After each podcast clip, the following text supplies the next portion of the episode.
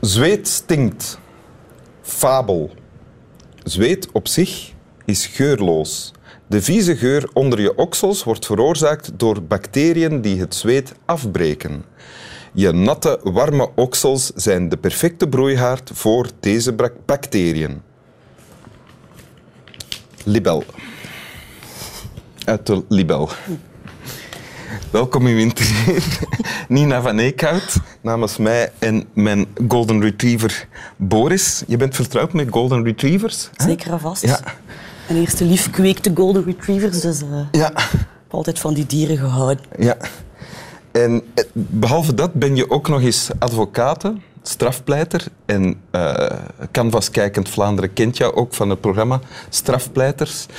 Ehm, dochter van eh, de fenomenale Piet van Eekhout. Ik zeg fenomenaal, ik heb hem nooit live meegemaakt, maar dat is de reputatie die hij eh, Je met zich meedroeg. Ja. Alvast één lid van uw gezelschap. Ja. Ik heb gelezen, dat betekent niks. Dat een hond wegwandelt, betekent niet dat hij niet geïnteresseerd is. Maar soms kan hij beter luisteren van op een afstandje. Ehm, en je hebt een tekst meegebracht. Juist, Wil je de tekst voorlezen? graag. Een gedicht van Herman de Koning. Van Herman de Koning. Winterochtend is het getiteld. Ik hou van ochtendelijk vrijen. Voor alles weer moet, nog even mogen. En nadien buik en rug nog wat tegen elkaar aanleggen in de klaarte van net klaargekomen zijn. Buiten ligt alles helder vastgevroren. Een klare vriesochtend is altijd klaarder dan een klare zomerochtend. Ongeveer zoals helderheid in een zwart-wit film helderder is dan in kleuren. Alles is zichtbaar. De naakte feiten hebben kou, maar wij niet.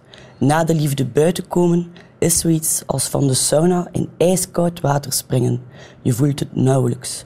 Je voelt het net genoeg om je ijzersterk te weten. Ja, wat staat hier? Het is een prachtig, een prachtig gedicht hè, met, met vele lagen. Akkoord. Ja. Ik denk dat voor, voor mij betekent het enerzijds de verbondenheid van het koppel, de innige verbondenheid, de intimiteit. En dat, dat maakt dat je een, een soort gevoel van onoverwinnelijkheid ervaart. Ja? Een beetje wij tegen de wereld ook. En dan anderzijds beschouw ik het ook bijna als een ode aan de winter. Dat is mijn, mijn, mijn favoriete Ja? seizoen. En hij beschrijft zo mooi, zoals alleen hij dat kan. Je loopt liever op ugs rond dan op sandalen. Ja, zo is het precies. Ja. Zo is het precies. Ze zijn ook een stuk comfortabeler. van- Al heeft Uk ook sandalen. Hè. Dat merk ik. dat is het niet. Eh, ja, het, het- hoe hij het beschrijft, hè, alles, alles is veel scherper afgetekend eh, in de winter. Zodat dat waas dat soms over de dingen kan hangen als een, een gloeiende zon erop schijnt, dat heb je niet in, in de winter. Alles is, Alles is scherper, zegt hij. ja, scherper afgetekend. Ja. Ja. helderder, duidelijker, vind ik. En daar hou je van. Ja. Ja, van helderheid en duidelijkheid. hè? En het gaat ook, je zei van de intimiteit van eh, een koppel zijn. Die in de, de, de laatste strofe van het gedicht zegt Herman de Koning. eh, na de liefde buiten komen is zoiets als van de sauna in ijskoud water springen. Eh, dus de sauna is dan samen zijn. Het koppel en Ja? het ijskoude water, de boze buitenwereld. Ja. Ik denk dat je het zo kunt zien. Ook het feit dat je nog nazindert van de gloed Mhm. van binnen en dat de kou je daardoor niet kan bijten, niet kan deren. Dus de letterlijke betekenis Ja. daarvan, los van de figuurlijke. En binnen kan je naakt zijn en kwetsbaar en intiem. Hè? En dat geeft je de kracht om de buitenwereld aan te kunnen. Mag ik het zo formuleren? Ja, dat is mooi geformuleerd. ja. Oké. En geldt dat dan ook voor jou? Met jouw partner? Zeker. Je kunt de, de, de buitenwereld beter trotseren als je een, een stevige basis hebt thuis. En is het dan ook zo, want je bent strafpleiter, hè, dus je moet, eh, stel ik mij voor, want ik weet, ik weet er eigenlijk niet veel van, je moet eh, in een redelijk harde wereld eh, overleven, overtuigen, je staande houden. Ehm, Dat staat is- dat in contrast hiermee? Met, met, met, Wij, wij bewegen ons in een, in, een, in een ruimte die per definitie polemisch is. Hè. Er zijn altijd tegengestelde belangen. Hè. De ene heeft schade en de andere heeft die veroorzaakt. ja? Ehm, in alle betekenissen daarvan.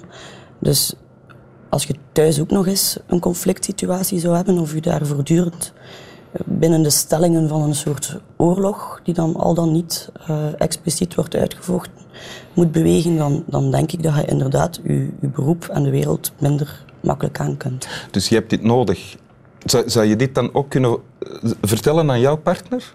Ja. Ja? Ja. Ook poëzie heb ik nodig. Hè. Poëzie biedt troost. Hè. Herman de Koning biedt troost. Ik denk dat het um, Nietzsche is geweest. Zal ik, mijn vader zou mij verbeteren, moest hij hier zijn.